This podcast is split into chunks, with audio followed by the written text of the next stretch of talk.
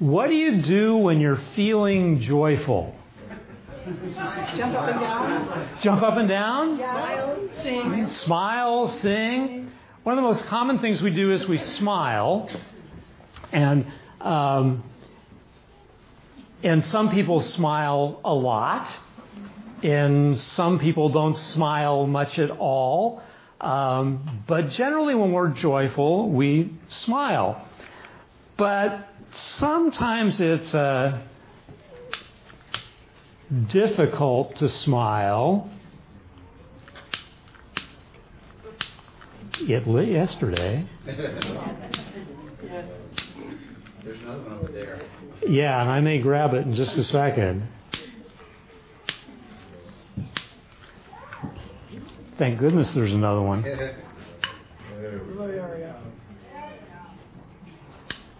But sometimes there are difficult things that come into our lives. And um, so these candles represent hope and peace and joy and love. This per- candle represents trials, when life heats up a little bit. And we find out um, whether what we're filled with. And these balloons represent people. And we're going to find out what's inside of these people, okay? So, I'm going to take this balloon. Are you all ready? We're excited. And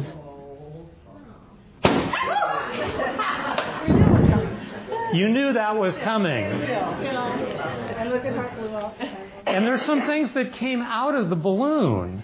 Um, in spite of the f- smile on the outside, there's uh, selfishness and bitterness and uh, envy and discontent. Thank you, Randy. Um, and it blew the candle out, so we're going to have to light it again.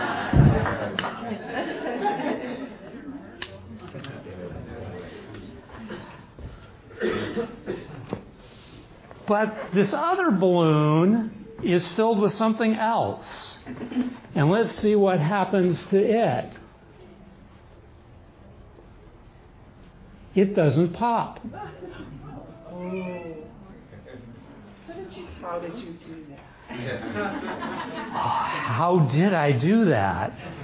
Well, if you look carefully, this balloon is filled with water. And matter of fact, it still feels cold on the bottom, even though it's been over the candle. And the water keeps the balloon from popping. Well, it turns out that there's something that can be inside of us that keeps the light, the candle and the heat and the difficult times from putting out the joy in our lives. That's God's given us the gift of the Holy Spirit, and the Holy Spirit in us produces joy that shows regardless of the heat. So, the question is, is your joy showing this Christmas?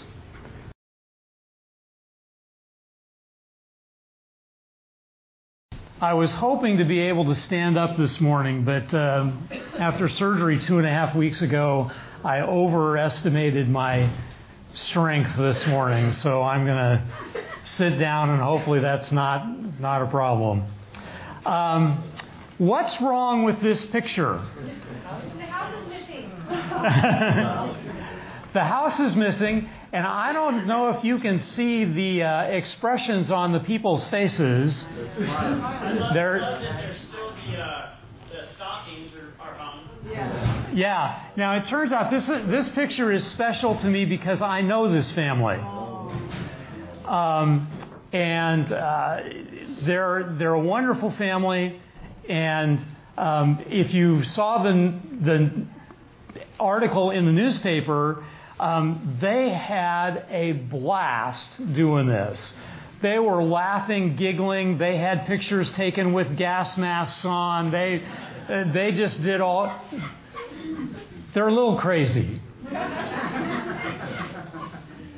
But they have discovered that life goes beyond their house and stuff and whatever, and their joy just shows. And I thought it was a it was a great thing to have on the front of the paper after all of the bad news and all the crazy stuff that goes on.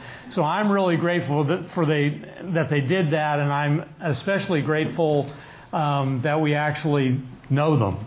Um, they're good friends, have been good friends. We've known the kids since they were tiny.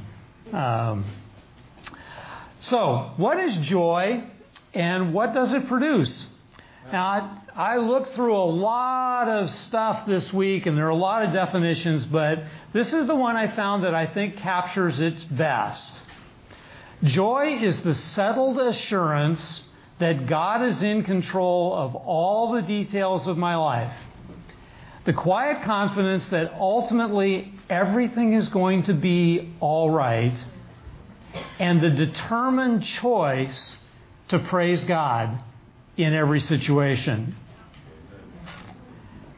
One of the things I've been doing a lot of study about lately, not directly related to this message this morning, is I've been studying things that just show that the the concept of sorrow or suffering and joy are just tied together in Scripture. There's no way you can pull them apart. And when Rick Warren was talking about this definition, um, he basically came up with this concept of two train tracks. And um, if you, um, after carefully checking that no trains are coming, stand in the middle of, matter of fact, I'm sure this is true with the new train, um, the the smart train, um, because it, it's relatively flat around here, so you can see for a long ways. And if you stand in the middle and look toward the horizon or look down the tracks, what do you see? Eventually, the two tracks come together. And I believe that the Bible tells us that our lives constantly run on these two tracks, joy and sorrow. And Advent encourages us to focus at the bright point at the end when Jesus returns and it all comes together. Together. And joy and sorrow, what it really means is the sorrow will make sense and the joy will be totally understandable. In Scripture, this is what we see over and over. Joy and sorrow always seem to come together. Um, we're going to, and this is going to be sort of chronological, but we're going to jump back to the Old Testament. In Isaiah sixty-one, one through four, Isaiah says, "The Spirit of the Sovereign Lord is on me, because the Lord has anointed me to proclaim good news to the poor. He has sent me to bind up the brokenhearted, to proclaim freedom for the captives and release from darkness for the prisoners, to proclaim the year of the Lord's favor and the day of vengeance of our God, to comfort all who mourn and provide for those who grieve in Zion, to bestow on them a crown of beauty instead of ashes, the oil of joy instead of mourning, and a garment of praise instead of a spirit of despair. They will be called oaks of righteousness, a planting of the Lord for the display of his splendor. They will rebuild the ancient ruins and restore the places long devastated. They will renew the ruined cities that had been devastated for generations." Isaiah's good news doesn't ignore reality. The Jewish people were suffering. Instead, his message is that God is coming to turn the sorrow into joy. So while they are poor, and they were poor, there is good news. While they were brokenhearted, their homes were destroyed, their land was devastated, there would be healing. Some were prisoners, and there would be release. Others were captives, in other words, for slaves, and there would be freedom. there was certainly mourning because there would have been children lost, things lost, and there would be comfort. There certainly was despair because they couldn't see the bright point at the end of the railroad tracks. Um, and yet there was to be praise. And as Bryce has talked about the last couple of weeks, there was ruin and devastation everywhere they looked, and we're very, very familiar with that. And yet they would be able to rebuild and restore. That's what God does. He takes what looks terrible and turns it into something incredible. Amen. Over and over and over again. Isaiah continues in verses eight and nine. He says, "For I, the Lord, love justice. I hate robbery and wrongdoing. In my faithfulness I will reward my people and make an everlasting covenant for them. Their descendants will be known among the nations and their offspring among the peoples. All who see them will acknowledge that they are a people the Lord has blessed." God's faithfulness brings reward, and the reward is supposed to bring an acknowledgement of God's blessing. Joy shows. Um, And as Kathy was talking this morning, it just really struck me, uh, and how, what a contrast to the picture of those people standing in front of their fireplace that remains with the stockings on the there, and they're smiling. And the contrast of that was somebody who's singing Christmas songs with a frown on their face. It doesn't make sense. If there's joy, it shows. And that's what we're going to really focus on this morning. So Isaiah ends up, he says in verses ten and eleven, "I delight greatly in the Lord. My soul rejoices in my God. For he has clothed me with garments of salvation and arrayed me in a robe of his righteousness. As a bridegroom adorns his head like a priest, and as a bride adorns herself with her jewels. For as the soil makes the sprout come up, and a garden causes seeds to grow, so the sovereign Lord will make righteousness and praise spring up before all nations." How does Isaiah respond to this good news he has given to proclaim? His joy shows. Uh, it comes out just in the, in the words that he writes and the way he expresses it. He's been prophesying about destruction and captivity. And if you read through the book of Isaiah, there's forty chapters of destruction and captivity. It's hard reading. There isn't a lot of good news. But now he turns his eyes to the future beyond those things. And notice the key phrase. He says, "My soul rejoices in my God." Not in the circumstances, not in where we are today. God is the source of joy. His purpose for us is that our righteousness, both right living and our lifestyle and our attitude, our praise or rejoicing, would be seen. Our actions and our attitude both matter. What the people of Isaiah's time were going through was incredibly painful. Yet God had planted something deep within them that blossomed in their hardship. And, and Isaiah uses that agricultural metaphor. They were planted. The sorrow planted them in the soil. And what was to come forth was to be something that bloomed and blossomed, and that others would see and recognize, this is different. What we expect to come out of death and, destru- death and destruction is sadness and sorrow and moping around, and maybe just when the little things of life happen, whining. And God says, that's not what I want to see in my people. That's not what I why I put you here. That's not why this suffering exists. It's so that you can look to me and that joy can come forth, and joy shows. Look at how it's expressed in this psalm. This is a song of ascents, which basically means this is a psalm that they would sing as they were walking up to Jerusalem. a song of ascents. When the Lord restored the fortunes of Zion, we were like those who dreamed. Our mouths were filled with laughter, our tongues with songs of joy.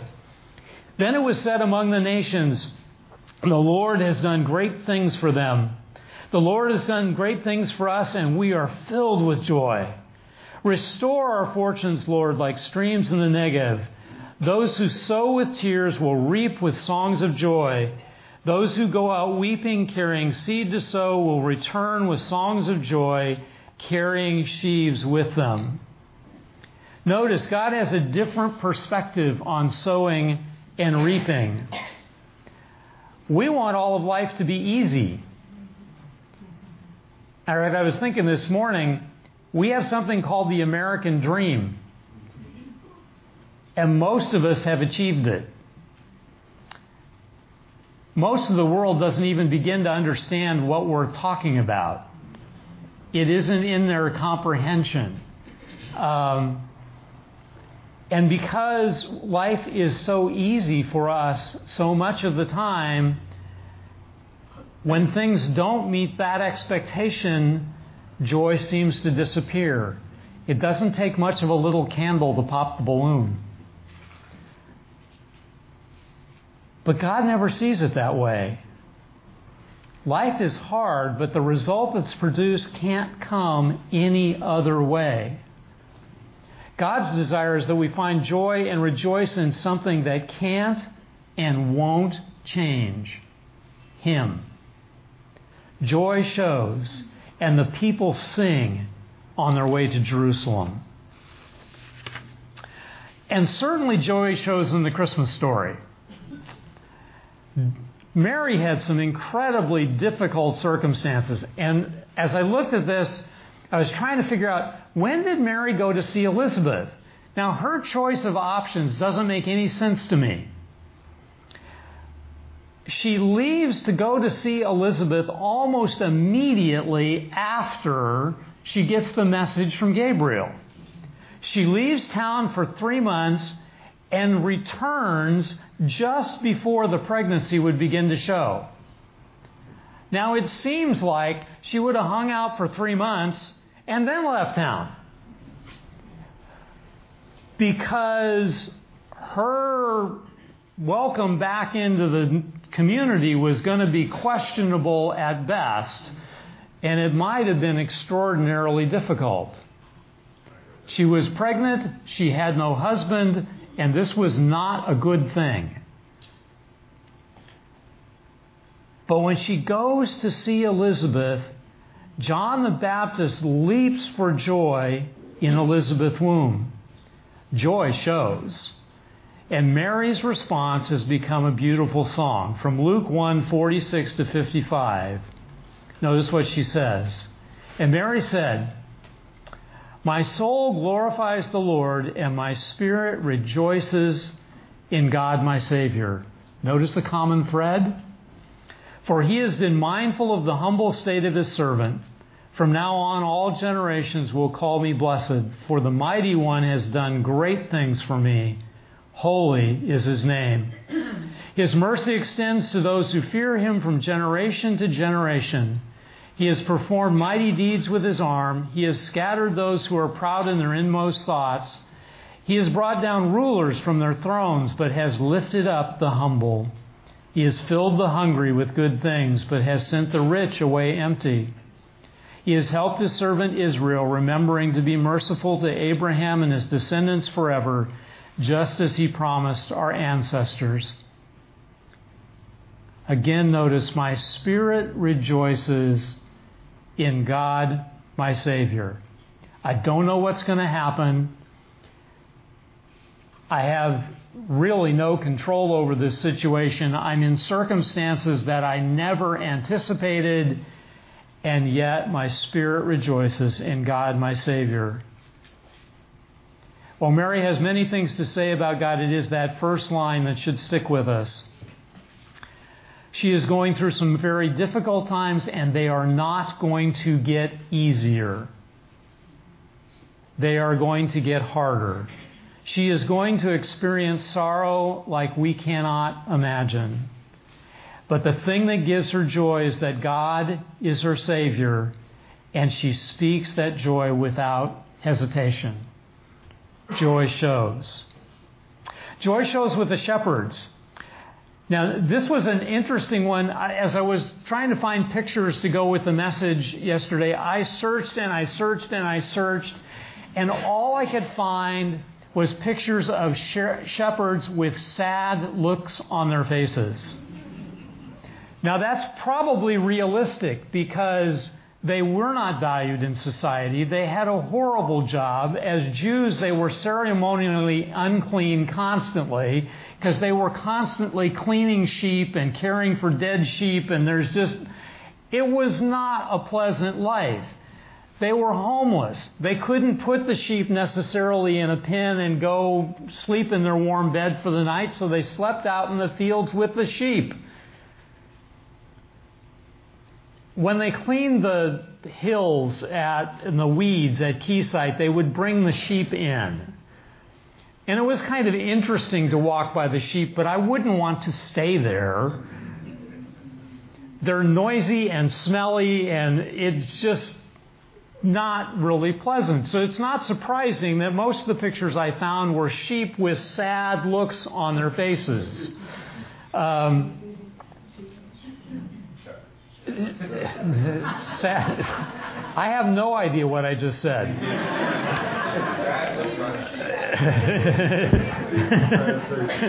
Ah, it's the shepherds that had sad faces, for sure. Now the question will be, do I edit that out before I put the sermon on the web? um When the angels, in Luke two, we read, when the angels had left them and gone into heaven, the shepherds said to one another, "Let's go to Bethlehem and see this thing that has happened, which the Lord has told us about." So they hurried off and found Mary and Joseph and the baby who was lying in the manger. When they had seen him, they spread the word concerning what had been told them about this child, and all who heard it were amazed at what the shepherds said to them. But Mary treasured up all these things and pondered them in her heart. The shepherds returned, glorifying and praising God for all the things they had heard and seen, which were just as they had been told. The shepherds were given incredible news. They didn't ignore it. They went and confirmed it. And then when they confirmed it, they couldn't contain it. Joy shows. I really encourage you to uh, take some time, maybe this week. It's a little bit different book, and it, but it's a book that really is the um, that looks at Advent from the standpoint of the second coming. The book of First Thessalonians is a pretty incredible book. And when Paul gets to the end of the book, he's got some really um, clear and um, very terse instructions. In First Thessalonians five, sixteen through twenty-four, he says, "Rejoice always, pray continually, give thanks in all circumstances, for this is God's will for you in Christ Jesus. Do not quench the Spirit, do not treat prophecies with contempt, but test them all. Hold on to what is good, reject every kind of evil. May God himself, the God of peace, sanctify you through and through. May your whole spirit, soul, and body be kept blameless at the coming of our Lord Jesus Christ. The one who calls you is faithful, and he will do it." Rejoice always. Let's be honest. We don't see this as natural. The truth is, much of the time, our bodies, our relationships, and circumstances all conspire to discourage us. The last thing we want to do is sing, dance, and smile, or in any other way show joy. And I'm guilty. Um, I'm, I'm a world-class whiner. Um, Um, I, I admire Shirley's patience with me over the uh, last couple of weeks of recovery. The first couple of days, I'm sure, were not fun. um, But before you burst like the balloon, stop and listen to the Spirit of God within you. He is there as a promise of what is now and what is to come. Remind yourself of His faithfulness and promises. Your circumstances might not change. Your body may still hurt. Your relationships might not heal overnight. But you may just find the corners of your mouth turning up in the sure hope of what God has in store for you. Joy shows. The world understands joy that flows from winning a championship, getting a huge raise, or giving birth to a baby. What it doesn't understand and what it needs to see is joy that flows when the championship is lost, the job disappears, and the baby doesn't live. Let's anchor our joy in Jesus and rejoice always. Let's let our joy show. Now, we're going to have several opportunities to let our joy show over the next several weeks. There will be parties and family gatherings and caroling and all sorts of stuff um, that we'll do. Matter of fact, we're going to have a chance with a closing song this morning um, to let our joy show. We have confidence that Jesus came to earth, died for us, and rose again. Um, so let's let our joy show. We eagerly expect that Jesus is coming again to also bring us that same victory over death and eternal life with God. Let's let our joy show. Let's close in prayer. Father, um, thank you for the gift of your Son. Thank you for the gift of your presence. And that one of the gifts of your presence is that joy can flow out of us, that our joy can show. And Father, I pray that as we go through this season, as we go through every day, as we encounter the circumstances of life, that we would be a visible witness to the joy that is within us, that our joy would show. In Jesus' name, amen.